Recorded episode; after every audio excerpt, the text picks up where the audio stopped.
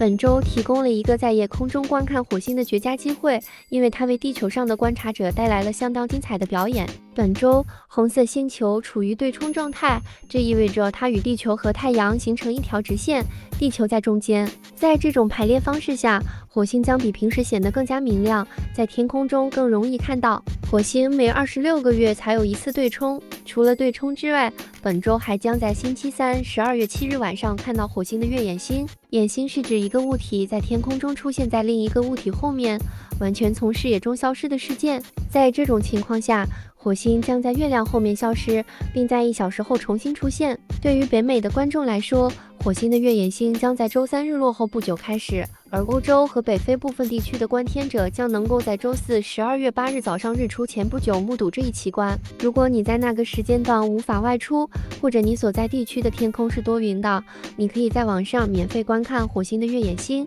这得益于世界各地的天文台的网络广播。如果你错过了十二月七日的火星演星，你将不得不等到二零二五年一月的下一次演星。所以，即使你不能到外面去，也要确保在网上提供的免费直播中观看火星对冲时从月亮后面经过。